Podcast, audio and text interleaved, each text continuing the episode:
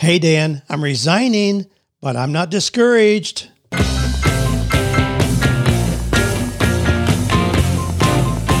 Do you love your work? Do you think it's possible? Well, you're about to find out. It's time for 48 Days to the Work You Love with Dan Miller on the 48 Days Online Radio Show. Whether you need a professional tune-up or a work overhaul, this is the program for you. Now, here's your host, Dan Miller. Well, what about you? Have you resigned your position? Are you thinking about it? Are you discouraged? Are you one of the many people who say they want to find a new job before the end of this year? Wow, so much is happening. So many changes going on. Everybody can be in the driver's seat. That's a good thing, but it also is causing a lot of confusion.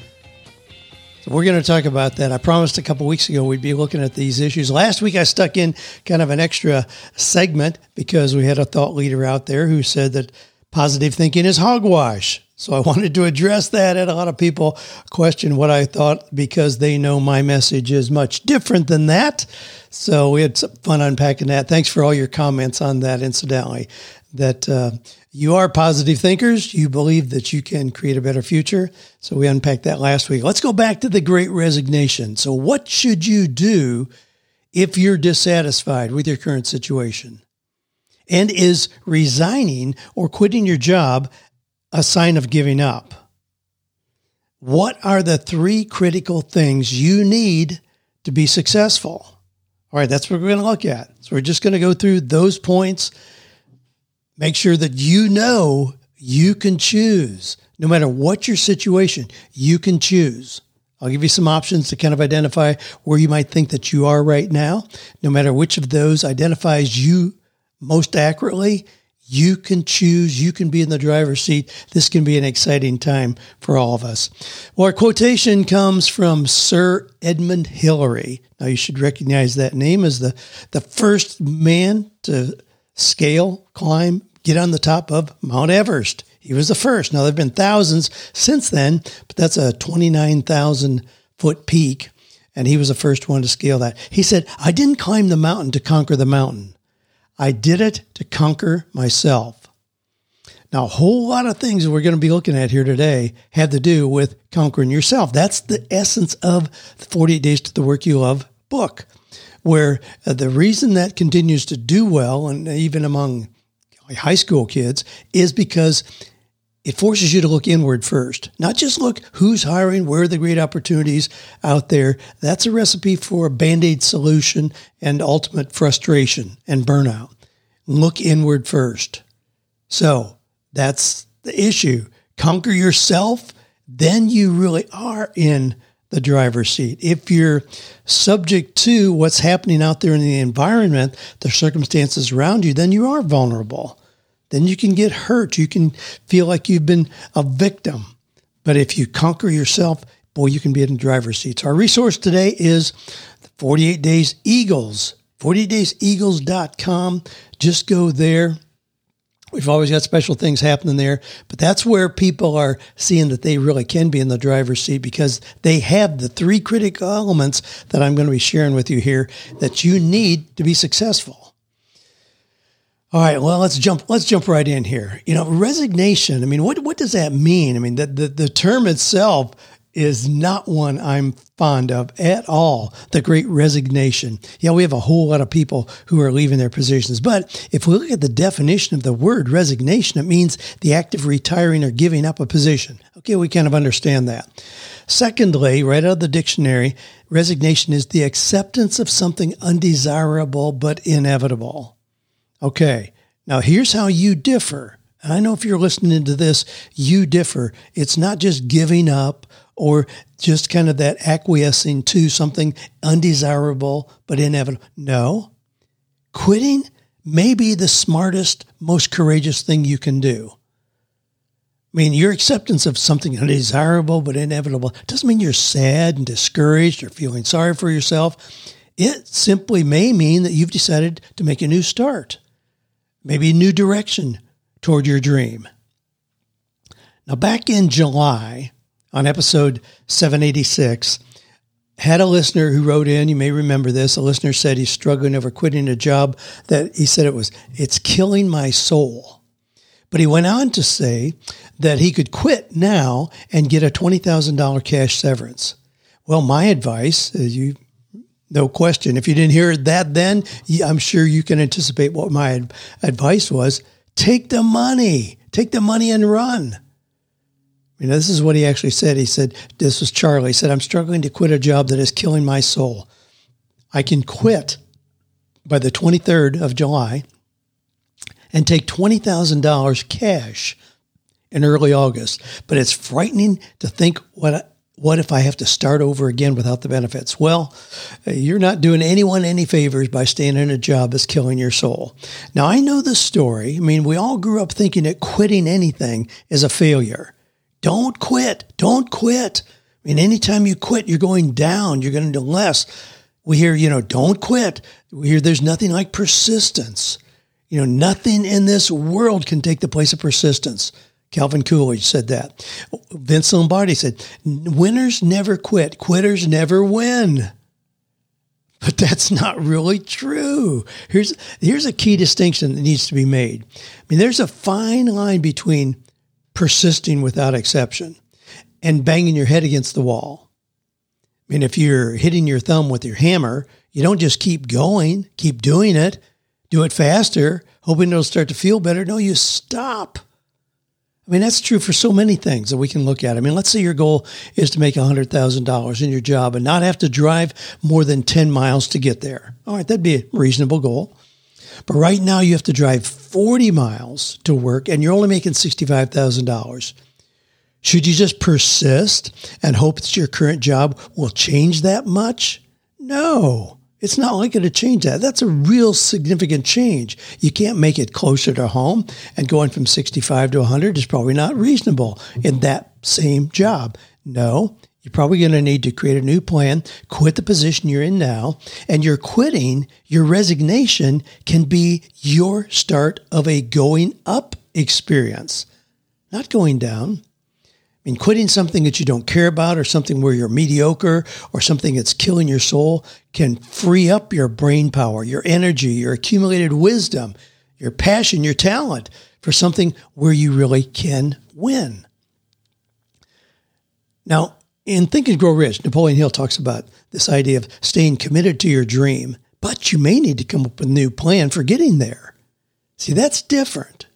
You can stay committed to your dream, but realize that what you're doing right now to get there is not working well. So quitting a job or a business is not quitting your desire to make a living or to provide for your family or to make a difference or to change the world, however you want to frame that. If your job or your business is at a dead end, it makes sense to take your skills to a bigger marketplace where you can get back on the path that'll move you toward your big goals. So what you can do is start again, but you start now, you're smarter and with more confidence about your direction, more clarity about what will work and what will not. So now you're on a new path that you've chosen to take you where you want to go. So this great resignation that we're hearing about, that's become a very popular term.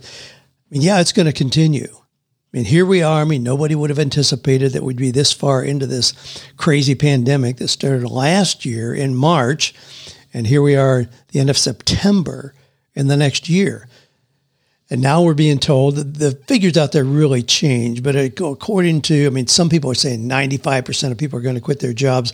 You know, I've looked at a lot of research, and it seems that realistically, probably 55% say they are currently looking or actively looking, for something new in the next 12 months. All right, then we can kind of settle in on that's a lot of people. My gosh. I mean, more than half the people. I mean, what does that mean for businesses? What does that mean for you to be in as one of millions who are, in fact, looking for something new? Now, here's some of the things that really don't seem to fit together real well. There are currently 10.3 million job openings in the United States. But there's also 2.2 or almost 3 million people claiming unemployment. So 10.3 million jobs open. You know the routine. You can't drive down the street for one block and not see 10 signs of companies that say we're hiring. I mean, some are getting really cute. There's a sign up the street from us here that says free jobs for the taking. I mean, there's all kinds of things popping up. So my question is, where are you in all this? This is where I want to kind of stop for a minute. And if you just think about this, I know we've got people from all around the world, you know, listening. There are a lot of different situations represented. Are you part of that 55% who are in the workforce now, part of looking for a job? All right, that's one. Number two, you're working, but you'd really like to drop out of this madness and have a business of your own, just you. Or number three, you're already a business owner, but now you're challenged with trying to grow and find good employees. So it doesn't matter which of those you are, you're challenged with some unique things that you're going to have to work through. But again, number one, so you're part of the, you know, I really didn't identify. I mean, I should have one option here for you're in a job you love, you plan to stay there, boom, you're finished. All right. So that's one option. But certainly more commonly is the possibility of being part of that 55%. So you're working now, but you're really looking for something new, maybe a better opportunity. Number two, again, you're working, but you'd like to drop out. You'd like to do something on your own. So you're not exposed to this volatility. You're not exposed to the idea of maybe losing your job when you don't expect it, or thinking that you had security to only discover it was only an illusion. And then number three, as I identified there, you're already in business for yourself, but now you're finding it difficult to attract good people. So I'm going to give you some pointers, no matter where you are on all of this. Now, some of the things that are happening kind of behind the scenes here as we go. I mean, we've heard about people like Target and Best Buy and Kay Jewelers, Amazon, you know, well, all of those have already moved to $15 an hour. So minimum wage is a non-issue. I mean, minimum wage is still $7.25. Nobody's paying that. Nobody can attract people with everything that's happened with that, especially when you have people getting, you know, checks from the government that are giving them $300, $400, $600 a week, whatever. You know, you're going to attract somebody with $7.25 an hour to come in and work for you. No.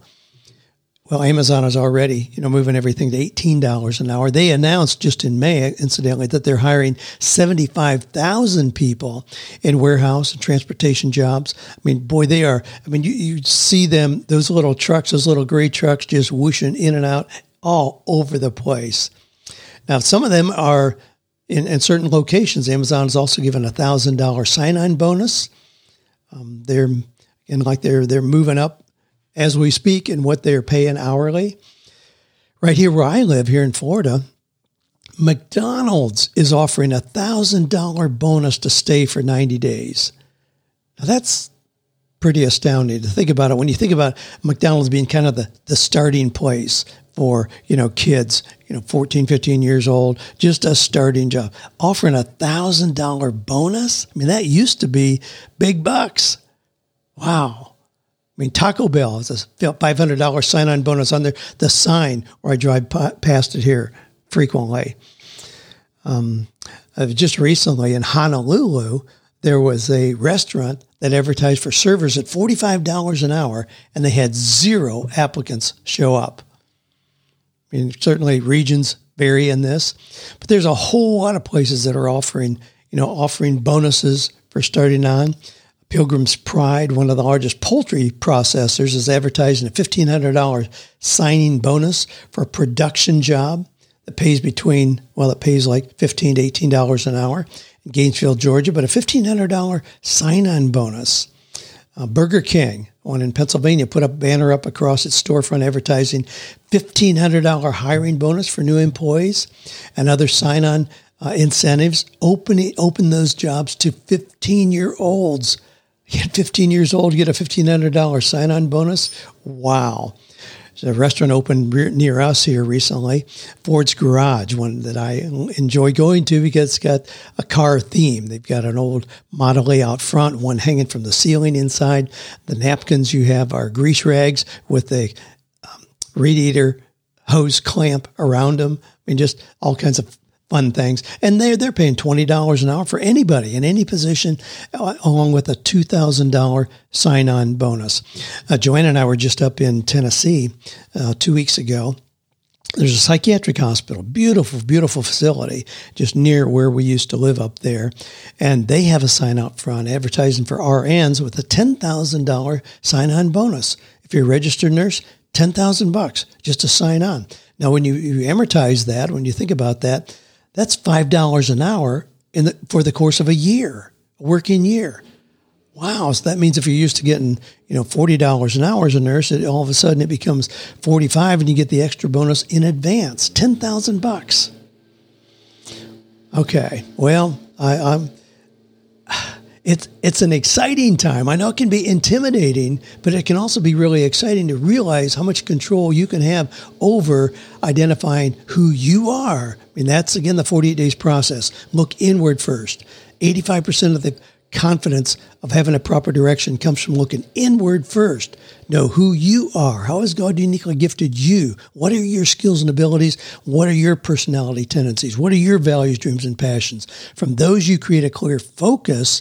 Then you can have the confidence to address the 15% of the process, that being, okay, now where am I going to look for a position? What kind of organization do I want to be aligned with? Or what kind of a business would I start? I mean, those are the things then that you move to after you look inward first. Got a note just yesterday from David, who said, is there a resource for high school seniors to help discover and identify the work they love? Well, in all due modesty, without just promoting my own book, I mean, we have a whole lot of high school kids who use the 48 Days to the Work You Love. I mean, that is, somebody by the time they're 12 years old can read it. I wrote that at the 7th grade reading level, purposely, because we knew there were a whole lot of young kids who were going to be using it. We're connected with an entrepreneurial program that is now in place in 300 high schools. We have lots and lots of homeschoolers that use our material because, and of course, a lot of universities, but the process of looking inward first rather than just seeing where the opportunities are seems to give kids, high schoolers, a more authentic starting point. So yeah, thanks for your question, David, but I really do recommend, I think that they can get the kind of clarity they are looking for in a more authentic way. I mean, a lot of things that are going to help high schoolers discover, work they love are just going to tell them what the job trends are going to be, how artificial intelligence is going to change things, what jobs are going to disappear. Well, that's all well and good, but we can't keep ahead of that curve. Things are changing so rapidly, it's going to be really difficult to predict what we're going to have available in 5 years. But if you look inward first, that gives you a forever compass. So even if the application of what you do daily to create income changes multiple times, 12 times of your working lifetime or 15, which it likely may do, you still have the confidence of that core compass. This is what I'm all about. This is what fits me well. Now, I got to know from Mark as well. Longtime listener. He says, Dan, I'm a retired construction worker. I've been in touch with some of my former fellow employees. Some of them have been applying at different jobs. In one case, one of the guy's wife, thinking of changing careers, applied at every store within a rather large local mall. She got one interview, not even one from a fast food place. Others have applied at retail stores like Walmart, but have been told they weren't hired because of no retail experience. And these people were older with at least 10 years of work experience, not much, and much life experience. What is happening? Do these businesses have to show a wanted sign in the window in order to receive government help? Mark says, please don't misunderstand. There are still legitimate businesses that are hiring. One lady that sets up interviews said that out of 9 interviews she set up in a week, only 2 people actually showed up. So the problem comes from both ends, but the job market doesn't appear to be as wide open as you portray it. I would appreciate your feedback. May your days stay healthy and your business stay golden. Well, thanks, Mark. And I really don't understand the scenario that you are saying here. When you say that somebody's gone to every store at a mall and didn't get a job offer, I can't imagine that. I really can. I mean, I'm hearing certainly stories that are much different than that. People going out, you know, and getting 6 job offers in one afternoon. And that's why people will set up interviews and then not show up, because it's so easy just to go 2 doors down and have them say, yeah, sure, you can work here. You know, and most of these positions, like in a mall or retail, where in May alone, 649,000 people left. I mean, those people are so desperate. It's like, wow, do you breathe? Do you fog up this mirror? You know, yes, you could start here immediately. Reminds me of a humor piece that I saw years ago. It's from Wizard of Id, that quirky little comic strip that used to run. And so one guy says, I understand you guys are really hard up for stable hands. And the owner says, yeah, I hate to admit it, but you're right. Well, I'd like to apply. Bless you. Well, do you see no grade school or high school? Do you have any kind of training at all? The guy says, just potty. Potty training's good. Potty's okay. You're hired. Well, it's almost that bad, it seems, out there. But that's what I'm hearing. And I'm talking to a lot of business owners. I mean, I'm talking to owners of like big construction companies that, I mean, they're willing to train. They're willing to take somebody who has no training and train them so that they can become good, valuable workers. I've talked to a gentleman who has physical therapy centers. He has over 400 physical therapy centers around the country. Well, he needs to hire, among other things, people who are trained in physical therapy. You know what the biggest challenge that he faces is? These people who need jobs as physical therapists, they can't make the math work because of the student loan debt that they have. That's the biggest issue he's facing. They have too much student loan debt. I mean, if they have a physical therapy degree, but now they have $180,000 in student loan debt, which is not uncommon, you have to pay them such an outrageous amount, it just doesn't make sense for anybody. Well, anyway, unique situations like that. Hey, I want to just do kind of a flashback here to kind of frame what we're looking at. And we're going to do a kind of a roundup and close things in here. This idea, you know, where a lot of people were at home for 18 months, now more than that, you know, 20 months. I mean, it's caused a break in what everybody considered normal. But think about what normal was. If we roll the calendar back a little bit, it was on January 5th, 1914. So 1914, that's 107 years ago. Yeah, it's a little ways back, but I mean, my goodness, there are people who were born who are still around. We had dinner last night with some people who had just visited with a friend of theirs who's 104 years old. She's still very vibrant and active. But in 1914, Henry Ford stunned the world when he revealed that the Ford Motor Company was going to pay $5 a day to the people who worked there. Now, that was, again, 170 years ago, and that began the process of going to a job, a workplace away from home, where you would do what the employer asked you to do, get a paycheck, and go home at the end of the day. That was a new model, to just show up. You weren't even responsible for what came out at the end of the production line. You were just responsible to stand here, put this piece on this part, do that all day long. That was it.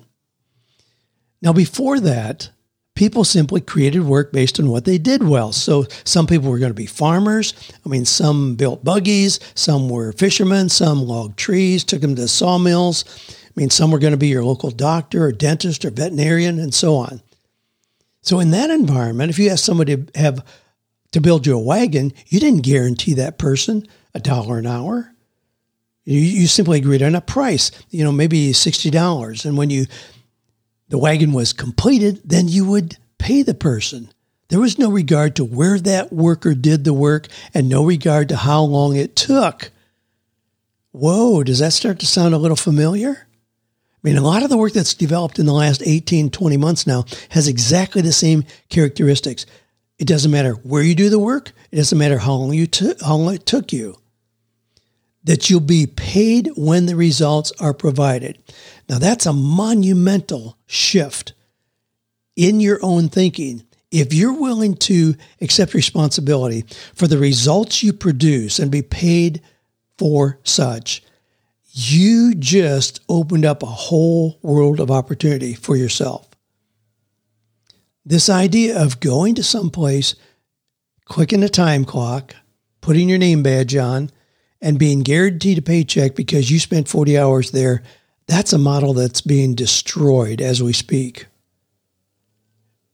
Now, there's certainly going to be variations of that around for a while, but that at its essence is a poor business model. It doesn't make sense for anybody. Businesses can thrive if the workers are producing the results that they have agreed to produce. Not just if they put in the time. Putting in time is inconsequential. Producing the results is all that really matters. So if we look for work models that really doesn't matter where you were or how long it took you, boom, all of a sudden things change. Now, a few years ago, Daniel Pink wrote a book called Drive. Really well done. Daniel's a great researcher. I mean, he really digs deep to write his book. But he says people are looking for three things: autonomy, mastery, and purpose. Now, think about that. That's different than what employers traditionally have thought they need to offer. It's just money. You know, what do people look for other than money? Well, you know, they don't care about anything. No, but see, that's not true. People do care about things beyond money. Autonomy, that idea that you really are in the direction or taking direction for your own life. I mean, if you, that there really is something where you can make a decision, you can decide how this ought to be done would be an example. Mastery, the opportunity to get better and better at something that matters. And then purpose, the opportunity to be involved in something larger than ourselves. That's why a lot of people are thriving while others are not. If we take Burger King as an example, what you're going to get there is a paycheck. And they're having to, I mean, we got a McDonald's here in this local area where the lady has 3 locations and she keeps one of them closed just to move the staff around to try to keep the doors open at 2 of them.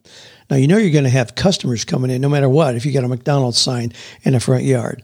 But she doesn't have enough workers because what she offers is money. Gee, you get a $1,000 bonus if you stay here 90 days. It's money, money, money. Take that as an example, Chick-fil-A. There's a different sense of what it means to be involved there. They are developing leaders.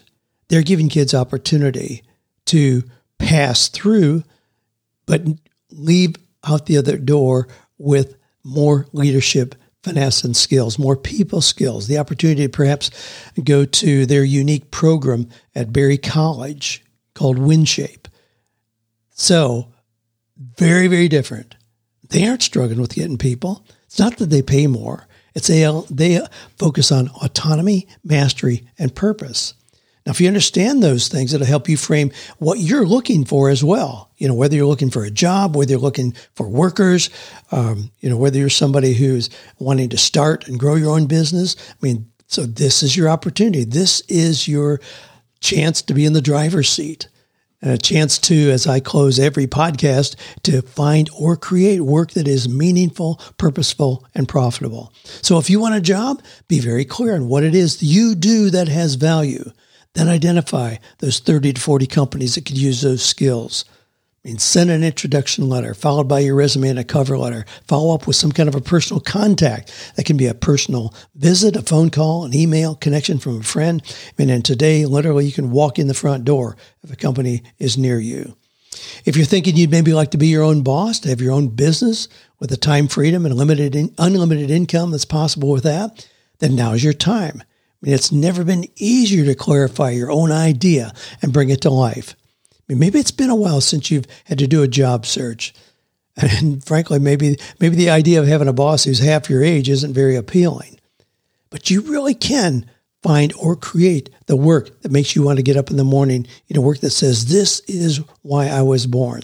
And a lot of you are looking at things you could do more on your own. I mean, that's part of why I gave you the resource today to check out our Eagles community, because that is full hundreds of people in there who are on that path. They're saying, yeah, I'm working, I'm doing okay, but I've got this idea about something I'd like to do on my own. I've got this idea that has been dormant since I was a teenager, and I really want to develop it.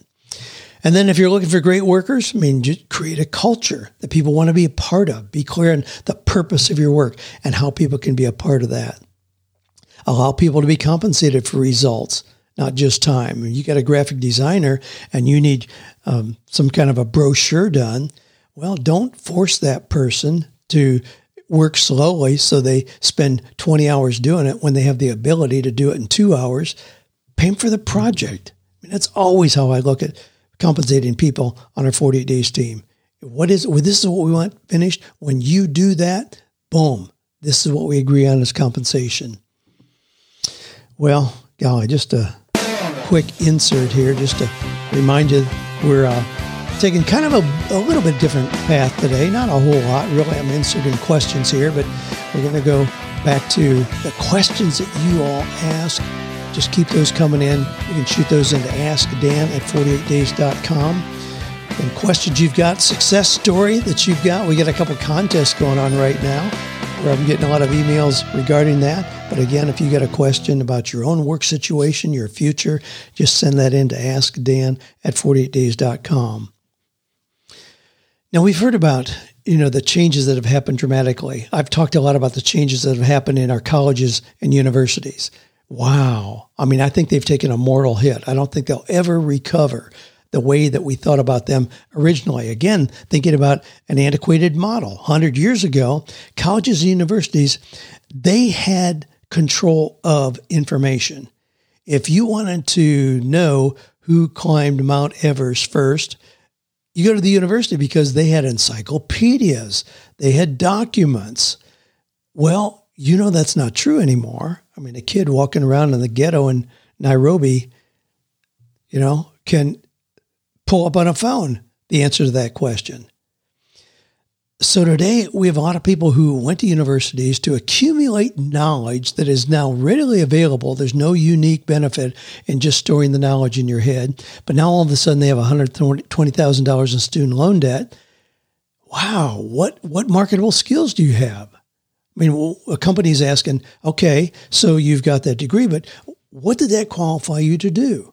What do you do that somebody who just graduated from high school or didn't graduate from high school could not do as well?